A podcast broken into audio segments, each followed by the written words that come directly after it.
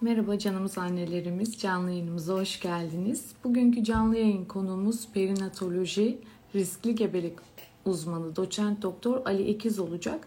Kendisiyle COVID-19'a dair merak edilen her şeyi konuşacağız. Ee, sizler de bize sorularınızı iletirsiniz. Ben kendisini hiç bekletmeden yayınıma davet etmek istiyorum. COVID-19 aşısı ile ilgili hocam çok fazla duyum alıyoruz. Ee, bu aşıyla ilgili e, komple teorileri atılıyor ortaya. Ee, bunlardan biri de aşının kısırlaştırdığına dair. Covid-19 aşısı gebe kalmayı engeller mi? Öncelikle bundan başlayalım.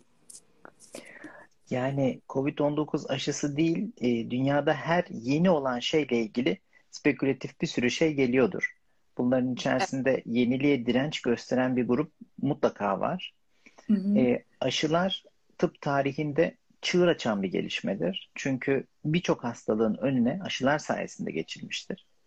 Covid-19 aşısına gelirsem, evet teknolojisi yeni bir teknoloji ama Covid-19 aşısı sayesinde şu anda e, kapılarımızı açabiliyoruz, eski hayatımıza dönebiliyoruz. O yüzden aşı çok önemli. Aşıların infertilite yaptığına dair yani aşı olduktan sonrasında kısırlık geliştiğine dair hiçbir veri yok. Ben size bugün akşam boyunca konuşurken ki kanalımdaki videolarımda da hep öyle yapıyorum. Tamamen bilimsel konuşacağım. Bilimsel konuşmak demek şu demektir. Bilim kanıta dayalıdır. Kanıta dayalı bilim çalışma yapar, verileri ortaya koyar, verileri analiz edip bir sonuç çıkarır. Bu sonucu da dünyada büyük dernekler kılavuz haline getirir. Der ki mesela Amerika'da bir bakanlık vardır, bir dernek vardır. Bunlar kılavuz haline getirir. Biz şu durumda bunu öneriyoruz der. E, bizimki gibi ülkelerde bakanlıklar ya da e, derneklerdeki kılavuzlar çok yaygın hale gelmiyorlar. O yüzden standart bir yaklaşım yok. O yüzden biz daha çok günlük pratiğimizde yurt dışında başı çeken ülkelerin yaptığı kılavuzları baz alarak, onları temel alarak gidiyoruz. Tekrar söylüyorum, aşı olanların gebe kalma sıklığı, gebe kalma oranıyla olmayanlar kıyaslandığı zaman aşının ya da aşıların infertiliteye neden olduğuna dair hiçbir veri yoktur. Verisi olmayan bir şeyi söylemek demek de asparagas haberden öteye bir şey değildir. Peki hocam çok teşekkür ediyoruz bilgi için. Ederim. Ee, diğer bir sorumuza geçelim hocam. Covid'li gebelerde virüs bebeğe geçer mi? Geçerse ne olur? Bununla ilgili çok çalışma var. Çalışmalar şöyle yapılıyor. Önce insanların kafasında canlansın diye söylüyorum. Covid'li gebelerde bebeğe geçip geçmediğine dair o bebeklerden nazal sürüntü ya da ağız sürüntüsü yani aynı bizde şüphelenildiği zaman örnek alınırken nasıl burnumuzdan ağzımızdan örnek alınıyorsa yeni doğanlardan böyle bir örnek. İki, yeni doğanın göbek kordonundan alınan örnek. Göbek kordonundan aynı zamanda hem PCR hem de oradan COVID-19'a karşı gelişmiş bebeğin kendisinin oluşturduğu antikorlar bakılıyor. Bunların hepsine bakarak şunu söyleyebiliriz. Çalışmalar tabii verileri her zaman standart olmuyor. Çünkü çekil yani seçilen grupların arasında farklar olduğu için veriler standart olmamakla birlikte ortalama yüzde 2-3 arasında bir bebeğe geçiş söz konusu diyebilirim. Peki bebeğe geçerse ne oluyor? Aslında hiçbir şey olmuyor. Yani bebeğe geçtiğini gördüğümüz bebeklerde anomali sıklığı artmıyor. Yani organsal anomaliye neden olmadığı gösterilmiş. Ve bebeğe geçtiğini gördüğümüz bebeklerde düşük ihtimali, erken doğum ihtimali artmıyor. Küçük bir detay, COVID-19 olmuş, semptomatik yani ağır geçiriyor, hastaneye yattıysa onlarda erken doğum birazcık daha fazla. Hmm. Peki hocam teşekkür ediyoruz bu bilgiler için de. Ee, bu sırada ederim. annelerimizden gelen soruları kontrol ediyorum. Evet. Ee, farklı bir soru Ben hemen şu soruya bir cevap vereyim. Nisa Tabii. Arslan'dan gelen soru. Hamileler aşı olabilir mi? Ee, arkasından da eklemiş. Kesin bir şey öğrenelim lütfen demiş. Kesin bir şey söyleyeyim. Ben hamile olsam aşı yaptırırdım. Öyle Net söyleyeyim size.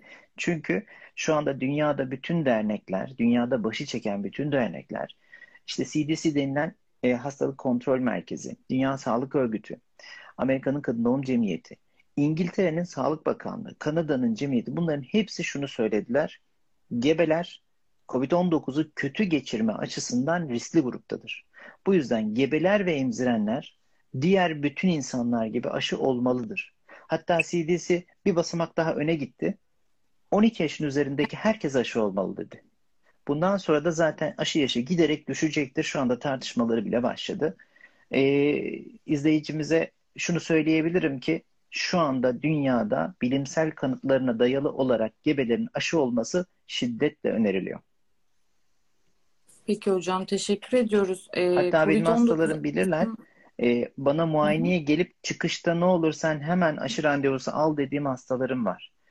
Bunların içerisinde mesela çok ciddi akciğer hastalığı olan bir tane hastam vardı. Belki izliyordur. Ee, kistik fibroz olup tıkalı olan bir hastama bile aşı yaptırma denmiş ki bu kişinin aşı çıkar çıkmaz olması gereken biri. Ona dedim hani buradan sonra yapacağın en önemli şey gidip hemen aşı randevusu almak. O da ertesi gün mesaj attı zaten aşım oldum diye. Peki hocam e, şöyle bir durum var ya da duyum aldınız mı? Yani bildiğiniz bir e, durum var mıdır bununla ilgili? Yani COVID-19 aşısı olup da bebeğe herhangi bir zarar geldi mi? Duydunuz mu? Yani bilinen bir durum var mı bununla ilgili? Şimdi e, özür dileyerek hemen e, söylediğinize takılayım size bir hemen. Duyumla hiçbir zaman e, bilimsel gelişme olmaz. Mesela bir tane bir şey duyduğumuz zaman o bizim günlük yaklaşımımızı değiştirmez. Çünkü onu Hı-hı. ispatlamak mümkün değildir. Tekrarlanabilir olmalıdır bilimin en büyük özelliği. Yani eğer aşı bebeğe bir şey yapıyor olsaydı binlerce gebe aşılandı. Bunun belli bir sıklığı olmalıydı ve bunu tekrarlayan defalarca görmeliydik. Böyle bir şey görmedik. Böyle bir yayın yok. Böyle bir veri yok. O yüzden kılavuzlarda da böyle bir yer yok. Yani aşı olmakla bebeğe bir şey olmuyor. Peki hocam teşekkür ediyoruz bilgi için. Ee, erken doğum riski olan gebelere aşı önerir misiniz? Düşüğe veya erken doğuma neden olur mu demiştik ama e, bununla ilgili sanırım herhangi bir sorun olmayacağını söylemiştiniz. Ee, erken doğum riski çok spekülatif bir tanımdır. Ee, erken hı hı. doğum riski örneğin ikiz gebeliklerin erken doğum riski vardır. Yapmayalım mı? İkiz gebelikler bilhassa yapalım. Çünkü onlar daha yüksek risk grubunda. Erken doğum riskinden kastımız eğer ciddi sancıları var, rahim ağzında açılma var ve hastanede yatıyorsa e, tabii ki yapmayalım onu. Durumu stabil olana kadar hiç kimseye ekstra bir şey yapmayalım. Önce var olan tıbbi durumu çözelim. Sonra iyi olduğunu görelim. Sonra taburcu edelim, evinde iyi olduğunu görelim. Ondan sonra normal hayatına döndüğü zaman her şeye kaldığımız yerden devam edelim. Aşı da bunların içinde. Peki hocam teşekkür ediyoruz. Ee, diğer bir soruma geçmek istiyorum. Birçok annemiz de bu soruyu sormuşlar. Ee, kaçıncı haftadan sonra aşı önerirsiniz annelerimize, gebe annelerimize? Aşıyı aslında hafta sınırı yok. Dünyadaki e, birçok öneride bir tanesi hariç e, gebeliğin her zaman da yapılabilir diye öneriliyor. E, özellikle mesela gebe olduğunu bilmeden aşı yapanlar ya da birinci aşı olup da sonrasında gebeliğini öğrenenler Bunlar aşılamada geri kalmasınlar diye bir öneri var. Peki ne zaman yaptıralım? Şöyle bir şey var. E, gebelik COVID-19'u kötü geçirmek, semptomatik geçirmek, hastaneye yatmak, hatta yoğun bakıma yatmak açısından riskli bir gruptur. Riskli bir dönemdir. Bu nedenle gebelikte esas olarak aslında gebeyi ikinci üç ay ve üçüncü üç ayda korumak istiyoruz. Çünkü iki ve üçüncü üç ayda daha ağır geçiyor bu hastalık. Bu nedenle aşının koruyuculuğunun da yaklaşık 6 ay olduğunu düşünürsek sanki birinci 3 ayın sonunda yapmak ikinci ve üçüncü 3 ayda daha iyi koruyacakmış gibi bir görüş var. Altını çizeyim kanıta dayalı değil bu sadece bir görüş şeklinde. İlk 3 ay içerisinde yapmanın dezavantajı da şu olabilir. İlk 3 ay e, gebelikte düşüğün, kanamanın, problemlerin en sık olduğu e, dönemdir. Bu nedenle olası bir düşüğün aşıya atfedilmesi açısından risklidir. Ee, birinci 3 ayın sonunda 14 haftadan sonrasında yapılabilir ama ilk 3 ayda yapmak kesinlikle yanlış değildir. Yani her zaman yapılabilir. Peki hocam teşekkür ediyoruz bilgi için. Bir annemiz sormuş. E, 39 haftalık hamileyim. Doğumdan sonra yaptırsam geç kalmış olur muyum diye sormuş. Ya 39 haftalık hamile ise zaten gebeliğini bitirmiş varsayabiliriz. E, tam doğurmak üzereyken de aşı yan etkileri yani aşı e, nasıl desem aşının uyardığı immüniteye bağlı gelişen şikayetler rahatsız edebilir. Yani işte kolda kızarıklık, yaygın e, kas ağrıları, işte öksürük yapabilir, baş ağrısı yapabilir ve bazı şeylerle karışabilir. Birkaç gün sürer, toplamda 2-3 gün sürer ama yine de doğurdu doğurmak üzere olan bir hasta için doğumdan sonrasında yapılabilir. Doğumdan 1-2 gün sonra eve çıktığında, her şey yoluna girdiğinde başlayabilir aşılamaya. Teşekkür ediyoruz hocam. Bu arada bazı annelerimiz aşı sorularını bitirir misiniz diye sormuşlar ama bu yayını e, aşı üzerine yapıyoruz şu anda hocamızla. Bunu belirtmiş olalım. E, hocam başka bir soru. Evet kan sulandırıcı kullanmak zorunda mıyız diye sormuşlar e, COVID olduktan sonra. Covid olduktan sonrasında kan sulandırıcı özellikle hastaneye yatan hastalarda çok mantıklı. Çünkü onlarda tromboz riski yani pıhtılaşma riski artıyor. E, net iki öneride bulunayım o zaman. Bir, şikayetleriniz var ve hastaneye yattıysanız mutlaka kullanmalısınız. İki, e, damar tıkanıklığına dair başka bir risk faktörünüz varsa mutlaka kullanmalısınız. Mesela body mass index yani kilonuzun boyuna göre oranı 30'un üzerindeyse ya da 35 yaşın üzerindeyseniz ya da daha önce defalarca düşük geçirdiyseniz ya da sistemik lupus ya da hipertansiyon gibi şikayetleriniz, başka ek hastalıklarınız varsa kullanmak mantıklı. Ama çok genç yaşındasınız, ek hiçbir hastalığınız yok, Covid geçirdiniz ama rastlantısal anlaşıldı. Şikayetiniz bile yok. Burada kullanılmayabilir. Kullanmanın da bir e, şeyi yok, e, zararı yok. Peki hocam teşekkür ediyoruz. Ee, kaç hafta ara ile yapılmalı aşı diye sormuş bir annemiz. Yani şu öneriler dünyada şöyle 3 hafta arayla yapılması öneriliyor ama Sağlık Bakanlığı 4 ila 6 hafta arasında değişen bir sürede çağırıyor. Ee, Covid 2 doz özellikle e, BioNTech'ten bahsediyorsak 3 hafta arası arayla yapılabilir. Peki hocam. Ee, şöyle bir soru ileteceğim. Şu ana kadar aşı olan gebelerde sizin bildiğiniz herhangi olumsuz olumsuz bir duruma rastlandı mı? Genel popülasyonda olan kadar. Yani e, yaklaşık 1-2 milyonda bir ciddi anafilaktik reaksiyon ve e, birçok hastada bahsettiğim kol ağrısı, kolda şişlik, işte yaygın kas ağrısı vesaire gibi şeyler çok yaygın. Ama hepsi 2-3 gün içerisinde geçiyor. Benim bildiğim, benim gördüğüm, okuduğum bebeğine bir şey olan, gebeliğinde komplikasyon olan bir durum yok. Peki hocam. Teşekkür ediyoruz. Annelerimizin sorularını kontrol ediyorum.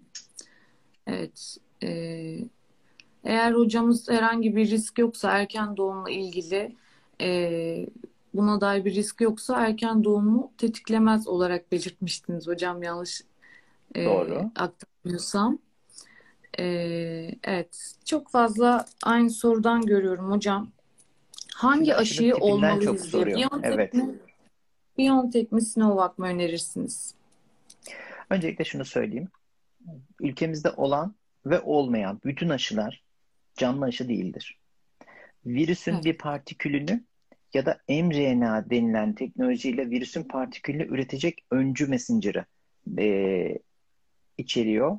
Dolayısıyla hangi aşıyı olursanız olun hastalık geçirme şansınız yok. Yani bunlar hastalık ortaya çıkarmazlar. Peki hangi aşıyı oluş, olalım? Burada E, iki sebeple BioNTech. Birincisi zaten biz bir BioNTech'imiz var, bir Sinovac'ımız var. O yüzden bu ikisini konuşmak mantıklı. Evet. E, BioNTech Sinovac'a göre daha etkili, daha uzun süre etkili olduğu ispatlandı. BioNTech ile ilgili gebe çalışmaları çok daha fazla, Sinovac ile ilgili çok daha az. Dolayısıyla aynı zamanda BioNTech'in de FDA yani e, Amerikan İlaç Eczacılık Dairesi tarafından nihai onayını da aldığını düşünürsek hani hem onaylı hem verisi çok hem sonuçları daha güvenilir hem de etkisi daha uzun olduğu için BioNTech. Peki hocam teşekkür ederiz. Ama tedirgin için. olanlar tabii ki Sinovac'ta yapılabilir. Yani aşı olmak mı şey aşı olmamak mı Sinovac mı olmak tabii ki kesinlikle Sinovac olmak. Peki hocam teşekkür ederiz. Bir annemiz e, hamileyken ilaç kullanamıyoruz. Aşı sıkıntı değil mi demiş. Güzel soru. Aşı sonrasında ilaç kullanmaya gerek yok ki. Peki hocam teşekkür ederiz. Ee, kontrol ediyorum annelerimizden gelen soruları. Evet. Evet, tetanoz aşısından kaç gün sonra Biontech olabiliriz demiş bir annemiz. Aynı anda bile yapılabilirler. İkisinin etki mekanizması farklıdır. İkisinin uyardığı immünite farklıdır. İkisinin e, hem oluşturduğu yanıt hem o yanıta gitme yola farklıdır. Bu yüzden ikisi aynı anda yapılabilir. Ama en ideali arada 14 gün olması. İmmün, immün cevabın daha iyileşmesi adına, adına mantıklı. Yani iki hafta sonra yaptırılabilir. Evet. Ee, hocam bir soru gelmiş. Merhaba, eşim 6 aylık gebe 2 doz Biontech aşısını oldu. Ee, Aralık ortası gibi doğum olacak. İnşallah hatırlatma dozunu yani 3. dozu doğumdan sonra ne zaman yaptırmalı? Çocuğa bir şey geçmesi, alerji vesaire diye sormuş. Şöyle iki Biontech olanlar için üçüncü doz daha henüz tartışmalı. Bununla ilgili net bir öneri yok. Net öneri olmadığı için bence şu ana kadar yapılması gerekeni zaten yapmışsınız. Sizde tedirgin olacak bir şey yok. Peki hocam. Yani üçüncü dozu henüz yaptırmasa da olur diyorsunuz annelerimize. Üçle ilgili net bir bilimsel öneride bulunamam. Şu anda henüz öyle bir bir veri netleşmedi. Evet, bir annemiz annem aşı olduktan sonra hasta oldu. Biontech canlı bir aşı demiş hocam. Ee, canlı aşı demek şudur. Virüsü alırsınız her şeyle birlikte. O virüsün virülansını yani hastalık yapma gücünü zayıflatırsınız. Ondan sonra verirsiniz konağa ve e, konak dediğimiz kişi burada insan da olabilir, hayvan da olabilir. Ve ondan sonra o hastalık çok hafif seyirli geçer ve hastalığa karşı korunmuş olur. Örnek polio aşısıdır. Çocuk felci aşısı ağızdan damlayla yapılan aşı canlı atenuye aşıdır. Evet polio sonrasında felç kalanlar vardır. Nettir. Polio çünkü canlı aşıdır ve gerçekten hastalık oluşturabilir. Olasılık çok çok düşük.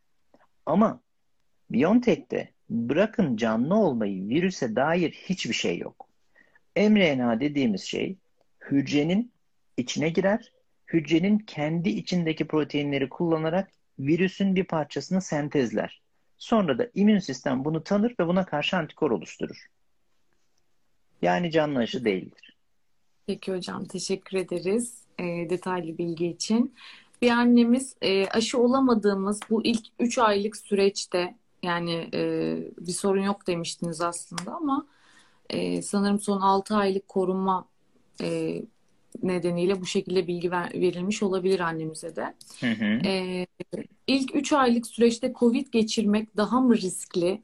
Neler yapabiliriz korunmak adına ya da her gebede COVID yoğun bakıma sebep olur mu bağışıklık baskılandığı için demiş.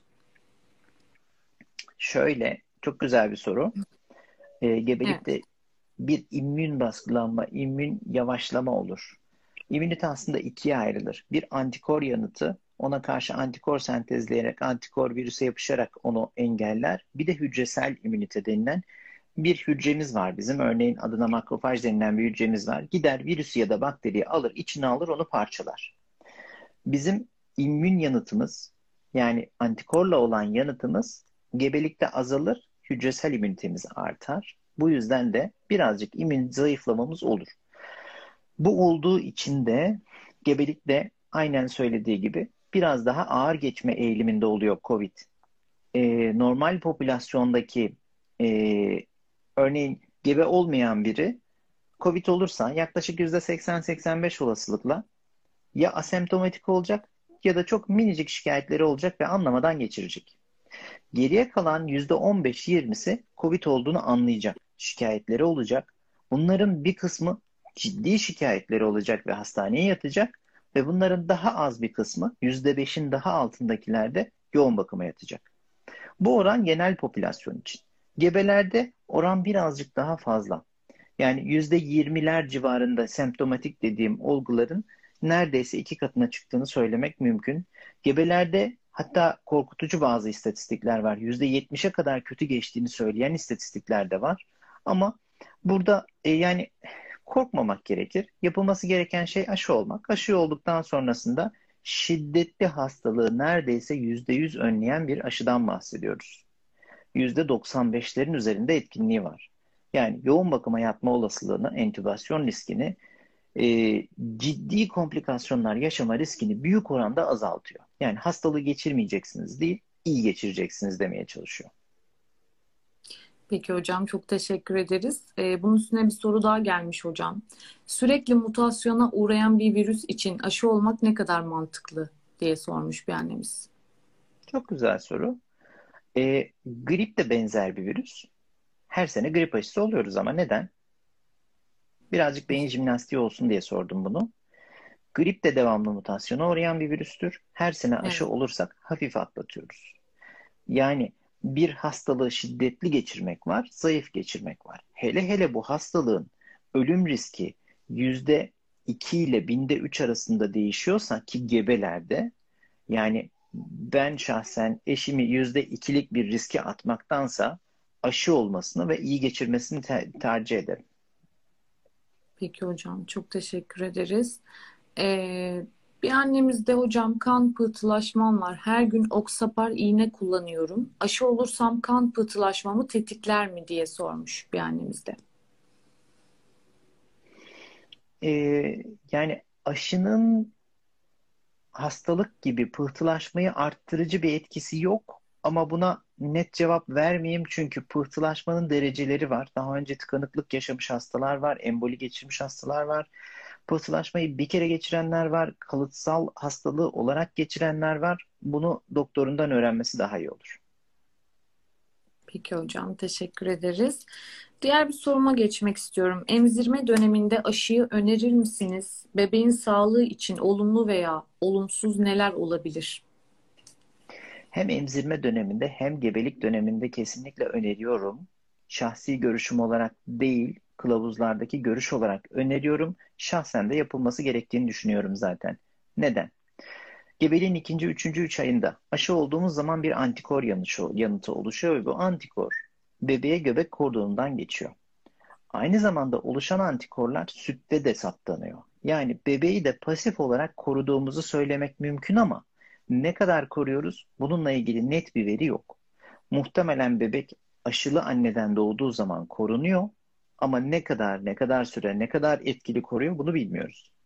Yani aşı olmak bebeği de koruyor muhtemelen ve hem süte hem göbek kordonundan antikorlarıyla bebeğin kanına geçiyor ve bebeği de bu sayede korumuş oluyoruz. Dolaylı ve ikincil bir etki olarak da aşı böyle bir işe de yarıyor. Peki hocam teşekkür ediyoruz bilgi için. Ee, şöyle bir soru sormak istiyorum hocam. Ee, geçtiğimiz haftalarda bir çocuk doktoru konumuz olmuştu. Orada e, hamile annelerimize aşı önermemişti. Yani doğum sonrasında aşı önermişti kendilerine. E, genellikle kadın doğum doktorlarının da e, hamilelikte aşıyı önerme sebebinin önceliklerinin anne olmasından kaynaklı olduğunu belirtmişti. E, bununla ilgili ne söylemek istersiniz? Hem katılıyorum hem katılmıyorum. Önceliğimiz tabii ki anne. Çünkü gebelikte %70'e varan oranda COVID kötü geçiyor. Bizde evet. iki can vardır kadın doğumda. Ama biri önceliklidir. Anne sağlıklı olmazsa bebek hiçbir zaman sağlıklı olamaz. Önce anneyi korumamız gerekir. Anneyi korursak bebek zamanına kadar içeride durur. Anneyi koruyamazsak bebek erken doğar ve çocuk doktorlarının yapacak hiçbir şey kalmaz. Bu yüzden önce annelerimizi korumalıyız. Anneler evet. iyi olduğu zaman bebekler iyi olur. Aynı uçaktaki gibi. Uçakta ne anlatırlar? Bir problem olduğu zaman, kabin basıncı düştüğü zaman yukarıdan size oksijen maskeleri gelecek ama önce kendinizinkini takın. Siz iyi olursanız bebeğinizi kurtarabilirsiniz. Sonra çocuğunuzunkini takın derler. Aynı şey geçerli. Önce kendinizi koruyun. Siz sağlıklı olursanız ancak o zaman bebeğinizi koruyabilirsiniz. E, orada katılmadığım noktayı söyleyeyim. Katılmadığım evet. noktada evet biz anneleri düşünerek söylüyoruz ama ikinci etki olarak bebekleri de koruyoruz. Ve yapmanın bebeklere ne zararı gösterilmiş ki önermemişler. Bu soruya bilimsel bir cevap verilemiyor. Peki hocam teşekkür ederiz. Bu arada e, izleyicilerimizden kalp atmamalarını rica edeceğim. Hocamızın görüntüsünü donduruyor maalesef. E, lütfen kalp atmayın diyelim tekrar. Diğer bir sorumuza geçelim hocam. Aşı anne karnındaki bebek hareketlerini etkiler mi? Etkilemez. Bu kadar net. Evet, etkilemez. Peki hocam. Ee... Anne karnındaki bebek hareketlerini aslında birçok şey etkiler. Bunların içerisinde en çok etkileyen şey annenin mental durumu. Mesela birçok anne katılacaktır şimdi. Çalışan anneler gün içerisinde az hisseder bebeği. Çünkü gün içerisinde o kadar çok uğraşacağınız şey var ki. İşte patron bir şey dedi mi, mail geldi mi, oradan o oldu mu, bir yandan WhatsApp geldi, işte yok işte bankadaysa transfer oldu mu, para geldi mi, gitti mi derken bebeği dinleyemezler.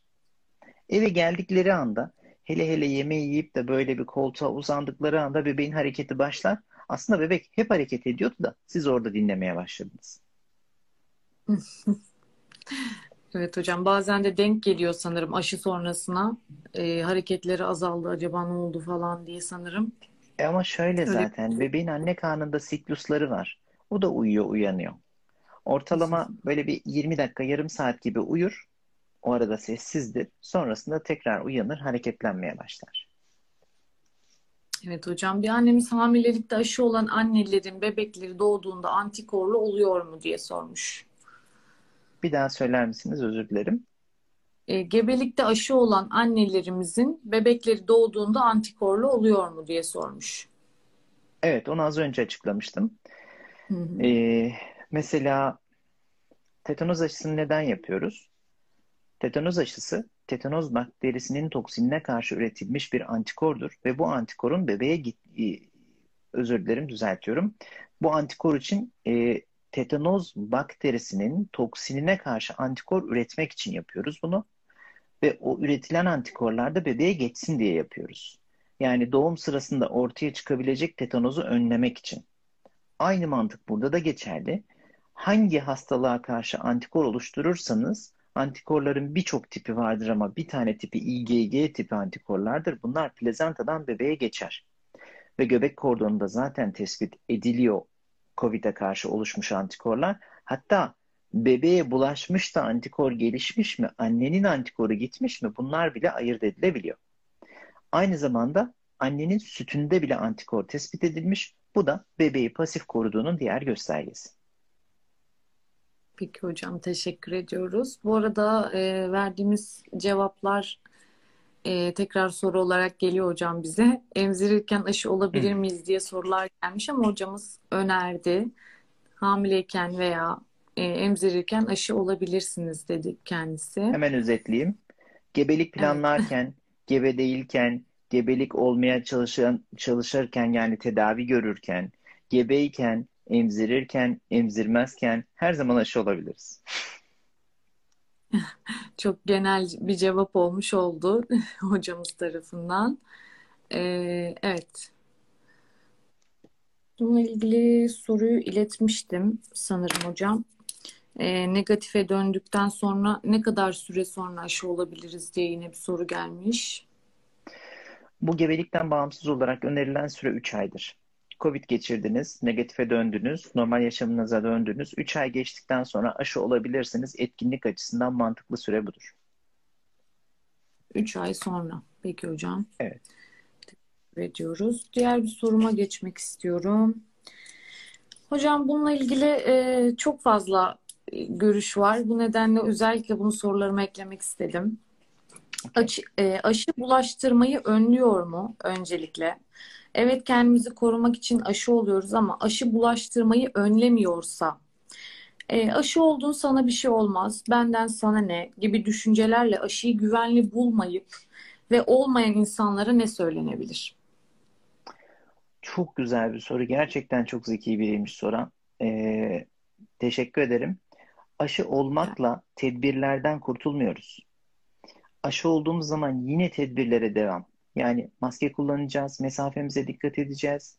E, mümkün olduğunca kalabalık ortamlarda bulunmamaya çalışacağız.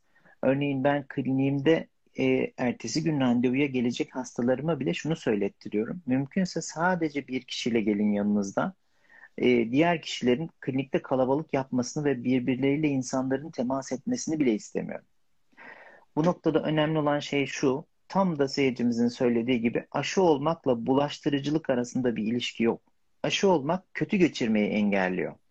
Aşı olduktan sonra yine COVID geçirebilirsiniz. Virüsü aldıktan sonra zaten bir süre bulaştırıcı olacaksınız. O yüzden yine maske, mesafe kurallarına dikkat etmek lazım. Anlıyorum hocam. Ee, yani güvenli bulmayıp e, aşı olmayanlara da sadece hafif atlatmak için e, aşı oluyoruz diyebiliriz. Ama kendisi hani güvenli bulmuyorum, ben tercih etmiyorum, mesafeme dikkat ediyorum. Hani çünkü e, şu anda bazı konularda hani aşı olmayan işte atıyorum sinemaya giremez tarzı e, şeyler yayılmaya başladı biliyorsunuz. Haberlerde falan da e, karşımıza çıkabiliyor. E, insanlar bunu baskı olarak görmeye başladı haliyle. E, bu nedenle de hani e, ben Ama korkmuyorum aşı sana bir şey gibi. ama aşı olmayarak aşı olanların e, hayatını tehlikeye atmaya hakkı yok kimsenin. Öyle değil mi? Yani e, Yani hocam şöyle ki, Hı hı. şöyle Evet. ki, e, birincisi aşı olmamayı tercih edebilirsiniz tabii ki. Ama aşılı değilseniz toplu bir ortama girerken de sizin aşılı değilseniz hasta olmadığınızı ispatlayın görüşüne de karşı çıkamazsınız. Öyle değil mi? Evet hocam doğru. O, e, o, o konuda işte şöyle bir savunma geliyor. Sen de bulaştırıyorsun, sen de hasta olabilirsin. Hatta aşı olduğun için belki hafif atlatıyorsun, semptom göstermiyorsun. Bana belki ben değilken sen bulaştırmış oluyorsun gibi bir düşünce. Ya bu aşı olmayı özendirici tedbirlerden bir tanesi. Burası açık zaten. Değil mi hocam? Öyle yani. Yani gerçekten e, yani farklı görüşler oluyor. Bununla ilgili de hani e, her türlü bulaştırıyorsak e, neden aşı olayım ben sana bir şey olmasın işte ben güvenmiyorum gibi düşünceler olabiliyor. Tabii ki e, öncelikle kendi canımızı e, korumak amacımız. E, insanlara da ne kadar söyleyebilirim. Hı hı, Yani aşı olmamak istemek bu hastalığı kötü geçirmeyi göze almaktır.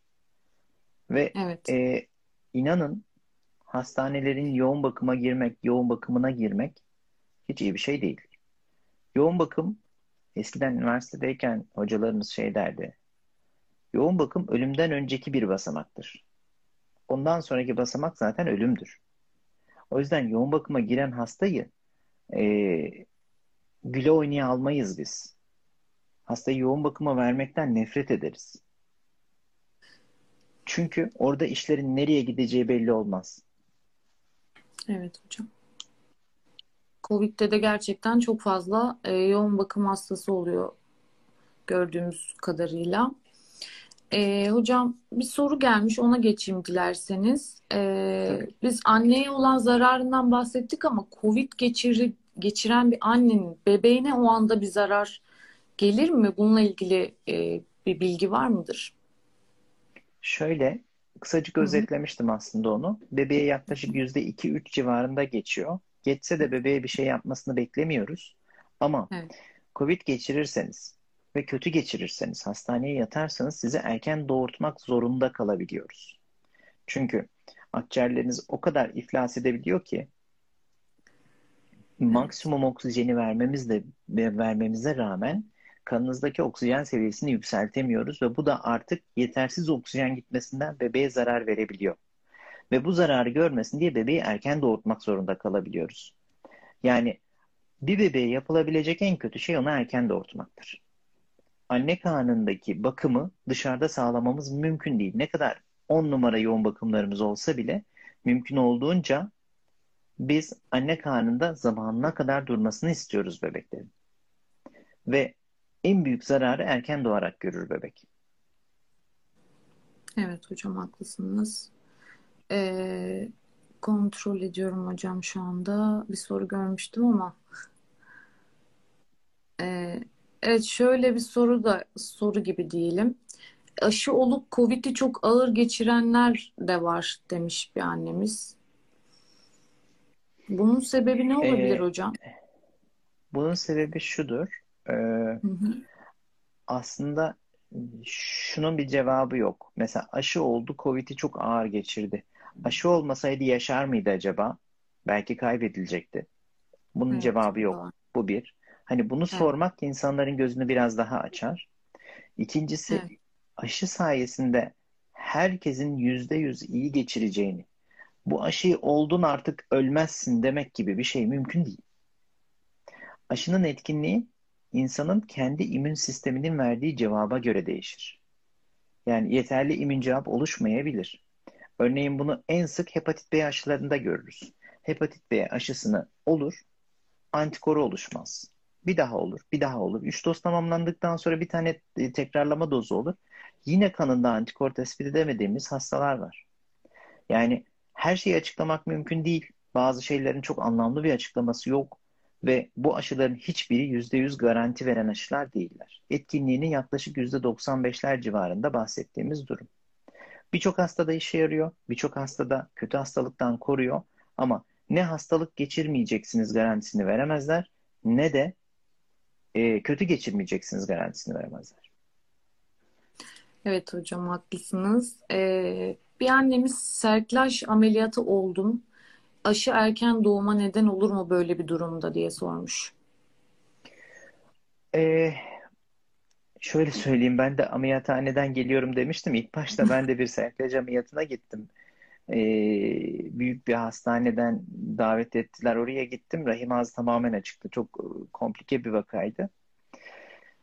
Rahim ağzı yetmezliği gerçekten önemli bir sorun ve eh, inanılmayacak kadar e, net cevap aldığımız bir grup. Yani eğer yapılan serklaj ameliyatı başarılı olursa bebek yaşayamayacak kadar küçük doğacakken tamamen sağlıklı doğabiliyor. O yüzden gerçekten çok sevdiğim bir ameliyat benim.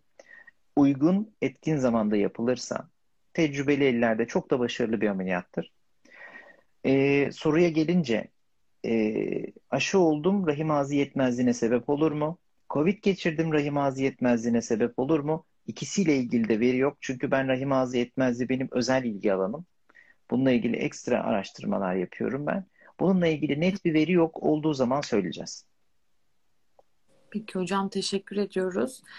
Ee, hocam bir de işin şöyle bir boyutu var. Bir annemiz aşı olmadım, Covid geçiriyorum. 32 haftalık hamileyim. Neler kullanabilirim diye sormuş.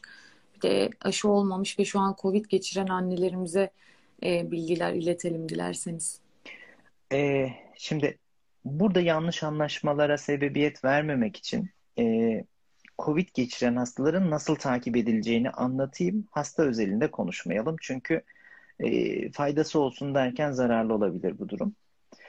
Covid Peki. gerçekten çok önemli bir üst solunum yolu. Aynı zamanda alt solunum yolu enfeksiyonudur. Ve solunum sistemi gebelikte çok e, fizyolojik değişime uğrar. Yani aşağıdan karnımız yukarıya doğru baskı yaptığı zaman akciğerlerin kapasitesi bir miktar azalmış olur.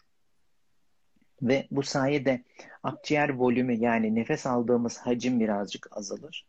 Akciğerdeki değişiklikler, kalpteki değişiklikler, immün sistemdeki değişiklikler derken normal gebe olmayanın fizyolojisiyle gebenin fizyolojisi gerçekten çok ciddi farklı hale gelir. Bu yüzden gebelikte COVID olmuşsa bir kere kadın doğumcusundan hiç uzak durmayacak, devamlı onunla iletişim halinde olacak. İkinci olarak da onun COVID'ini kim takip ediyorsa, dahiliyeci olabilir, aile hekimi olabilir, işte büyük bir hastanede aynı zamanda riskli gebelik uzmanı olabilir, kendisi takip ediyor olabilir. Kim olursa olsun bütün şikayetlerini konuşacaklar. Hangi aşamada ne oluyor, ne yaşayacağım, şöyle olursa ne olur, böyle olursa ne olur. Yani ne zaman evden takip ediliyorsa hastaneye başvuracağını, hastanedeyse nasıl takip yapılacağını devamlı doktoruyla konuşarak karar verecek. Ve bu noktada önemli olan bir diğer şey de ek risk faktörleri. Yani 32 hafta ama tansiyonu mu var? 32 hafta ama şekeri mi var? 32 hafta ama örneğin obezitesi mi var? 100 kilo mu? Ya da e, şey mi? Kilosu çok mu az? 45 kilo mu? İmmünitesi mi düşük? Ek bir hastalığı var mı? Bunlara göre değişir tedavi. Şu an için ayakta hafif geçiren hastalarda mutlaka kullanılsın denilen hiçbir ilaç yok. Ama rutin gebelik takiplerinde zaten Sağlık Bakanlığı'nın önerdiği D vitaminini kullanıyor olacak. Zaten bakanlığın önerdiği demirini kullanıyor olacak. Multivitamin alabilirler, almaları şart değil. Ama kan sulandırıcı kararını, ek başka ilaçlar verilip verilmeme kararını, antibiyotik başlanıp başlanmama kararını Onu muayene eden hekim karar verecek. Peki hocam çok teşekkür ediyoruz. Bu arada e, sinirlenen annelerimiz başka sorular sorup cevap beklerimiz de var. Onlara kısa bir bilgilendirme yapayım. E, bu yayın sadece COVID-19 üzerine gerçekleşiyor canımız annelerimiz. Yine e, farklı bir yayında hocamızı inşallah e, alıp bu sefer kadın doğum üzerine soruları da kendine kabul ederlerse iletiriz. E, diğer Tabii bir soruya geçelim hocam. Annemizden bir soru gelmiş. E, hocam Sinovac'ta bir enzim sanırım gebelikteki bir enzim olan e, bir enzimle çakışıyormuş. Vücut bebeği zararlı görüp atmak istiyormuş diyorlar demiş. Böyle bir bilgi var mıdır hocam? Böyle bir şey yok. Hani veri yok demiyorum. Böyle bir şey yok. Yani Sinovac'ın böyle bir etkisi yok. Sinovac yöntem olarak zaten çok uzun yıllardır kullanılan, diğer aşılarda kullanılan yöntemle geliştirilmiş bir ilaçtır. Böyle bir kaygıya girmeyin. Peki hocam teşekkür ederiz. Bir ee, diğer şu soruya soruda... cevap verelim isterseniz. Tabii. Ee, bir hastamız demiş ki e, gebemiz daha doğrusu penisilin alerjim var. Sinovac olacağım. Ee, yani kabaca sormaya çalıştığı şey şu. E, penisilin alerjisi varken Sinovac yapılır mı? Ya da herhangi bir aşı yapılır mı? Penisilin alerjisi gerçekten azımsanmayacak sıklığında, sıklıkla karşımıza çıkan bir durum. E, penisilin alerjisi çapraz reaksiyonla bazı başka antibiyotiklere karşı alerjiyi ortaya çıkarabilir. Bu konuda çok dikkatli olmak lazım. Herhangi bir ilaca karşı alerjisi olan herkesin ne yaparlarsa yapsınlar yapılacak bu ilaçların özellikle enjeksiyon şeklinde yapılan ilaçların sağlık kuruluşlarında yapılması lazım. Ve enjeksiyon sonrasında da en az yarım saat o kuruşta beklemeleri gerekiyor ki bir problem olacak mı olmayacak mı diye. Hemen hayattan bir örnek vereyim. Benim kendi çocuklarım hastalandığında iğne yapmak gerekirse evimde yapmıyorum. Götürüp bir hastanede ya da kendi kliniğime götürüp acil müdahale şartlarının olduğu bir yerde yapıp yarım saat bekleyip ondan sonra tekrar çıkıyorum. Yani düşünün ki acil müdahalelerin hepsini yapabilecek olmama rağmen kendi evimde kendi yakınlarıma iğne yapmıyorum. O yüzden gerçekten bu konu çok çok önemli. Aşılara gelince penisilin aşısının şey özür dilerim penisilin alerjisinin aşılarla bir çapraz reaksiyonu çok beklendik bir şey değil ama bir ilaca karşı alerjisi olan birinin başka şeylere de alerjisi olma ihtimali diğerlerinden daha yüksektir. O yüzden e, penisilin alerjisi aşı yapmaya engel bir durum değil. Aşı yapmaya engel en önemli durum BioNTech olsun, Sinovac olsun. Hangi aşı olursa olsun ilk dozunu yaptıktan sonrasında ciddi alerjik reaksiyon gelişmişlerde yapmamak lazım. Peki hocam teşekkür ediyoruz. Ee, bir soru görmüştüm hocam. Aşı ikinci dozdan sonra mı koruma sağlıyor diye bir soru gelmiş. Aşı ilk dozundan itibaren koruma sağlamaya başlıyor. Ama ikinci dozu yaptıktan sonra daha etkin bir koruma sağlıyor. Koruma süresi şimdilik bir 6 ay civarında biliyoruz ama bu da zamanla değişecek muhtemelen. Peki hocam. Ee, bir annemiz Biontech aşısı ve tetanos aşısı arasında iki hafta yeterli dediniz hocam. Hemşire bana e, biraz daha bekleyelim diye tetanos ikinci dozunu vurmadı demiş. Yani bolca bilgi kirliliği olduğu için e, evet. bazen sağlık çalışanlarından da duyabilirsiniz böyle şeyler. E, tekrar söylüyorum bu e, CDC'nin kılavuzunda yer alınıyor. Hastalık Kontrol Merkezi'nin kılavuzunda yer alıyor. Diğer aşılarla birlikte COVID aşılarının yapılmasında bir sakınca yoktur. 14 gün içerisinde dahi yapılabilir diye direkt bir e, cümlesi var. Peki hocam teşekkür ediyoruz. Bir annemiz daha sormuştu. Bu bilgi tam üzerine gelmiş oldu. Ee, hocam bu arada yine çok fazla görmeye başladım. En son kaçıncı haftada aşı olmalıyız diye soruyor annelerimiz. Her zaman. Bununla Her zaman aşı olabilirsiniz. evet, e, hocamız gebelikten Bir önce, gebelik boyunca bütün haftalarda ve doğum sonrasında aşı olabileceğinizi e, iletiyor kendisi. Hatta evet. kılavuzun bir tanesinde şöyle bir yorum da var. Biz sağlık çalışanları aşı olmalı ve olduğumuzu göstermeliyiz ki insanları şevklendirmeliyiz, bu konuda teşvik etmeliyiz diyor. Gerçekten de öyle. Yani e, bir tane gebem var. E, kendisi e, tam böyle ilk benim söylediğimde ikna olamadı. Eşiyle konuştular, ikna olamadı. Şimdi izliyorsa beni kendi olduğunu anlayacaktır. Sonrasında tekrar aradılar beni. Yine ikna olamadılar. En sonunda bir sonraki gelişlerinde etraftaki vakalardan korkmaya başlayıp ben yine anlattım, ikna oldular. Sonra gittiler tam aşı yaptıracakken görüntüler arada. Hocam yine giriyor diye. Dedim girsin. Hocam bu arada e, artık son sorumuzu alalım bununla ilgili. Bütün e, bilinmeyenleri konuştuğumuzu düşünüyorum. E, son olarak babam pazartesi kemoterapi tedavisine başlayacak. E, hocamız aşı olun dedi. Dün yaptırdık ama ben tedirginim. Sorabilir miyiz bir sorun teşkil eder mi diye sormuş Hmm. e, Şimdi, izleyicimiz. şimdi gebelik dışında birazcık taşmış olduk. E, kemoterapi çok çok çok özel bir alan. Hangi ilacı kullandığına, immünitenin ne kadar baskılandığına bağlı değişir. Genel prensip, e, genel prensip olarak söylüyorum. Bu hasta özelinde değil. Bu hastamız mutlaka kendi e, onkoloğuna danışarak karar versin. Kemoterapi alanlarda son kemoterapi dozundan 3 hafta sonrasında aşıdan e, düzeltiyorum tekrar. Son alınan kemoterapi dozundan sonrasında 3 hafta aşı yapılması önerilmez. Aşı yapıldıktan 3 hafta sonra da kemoterapi verilmesi önerilmez.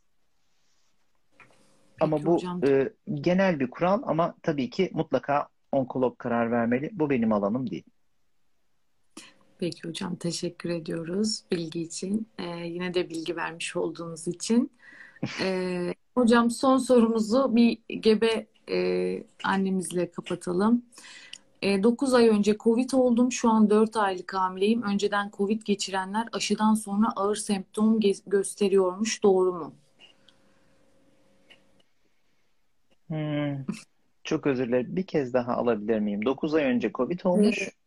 E, ve 4 aylık şu anda hamileymiş hocam. Önceden aşı e, Covid olduğu için aşıdan sonra daha ağır semptom geçirildiği söyleniyormuş. Doğru mudur bu bilgi diyor.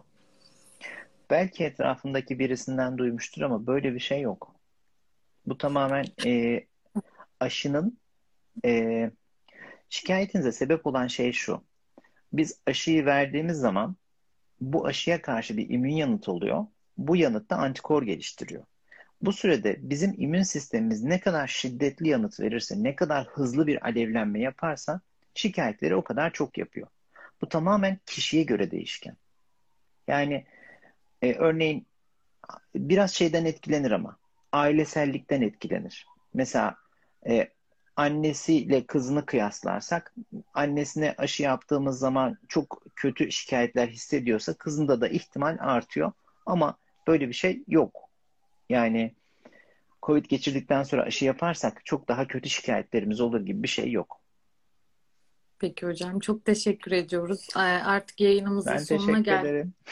Ee, Covid-19 ile ilgili detaylı bilgiler aldık sizden. Çok teşekkür ediyoruz. Söylemek istediğiniz son bir şey var mıdır? Ee, bence her zaman bilimin ışığını kullanmak, bilimin ışığının arkasında ilerlemek gerekir. Ee, size anlattığım her şey kanıta dayalı verilerdir. Söylediklerimin tamamının kanıtlarının e, nereler olduğunu gösterebilirim. Ee, söylediklerim her zaman tekrarlanabilir şeyler ama şu ana kadarki verileri içererek cevap verdim. Belki 6 ay sonra, belki bir yıl sonra farklı şeyler söyleyeceğiz. Ama neden farklı söyleyeceksem sebeplerini anlatarak yine o zaman da söyleyeceğim. O yüzden kanıta dayalı tıptan, tıptan uzaklaşmamak, kaçmamak lazım. Öyle komşularımızın şikayetlerine, sağdan soldan duyduklarımızın söylediklerine inanarak değil de hekiminizin söylediklerine inanarak yolunuza devam edin. İnanın yolunuz daha aydınlık olacaktır. Çok teşekkür ediyoruz hocam verdiğiniz bilgiler için ve yayınımıza katıldığınız için. Ee, can- canımız annelerimize de iyi akşamlar dileyelim.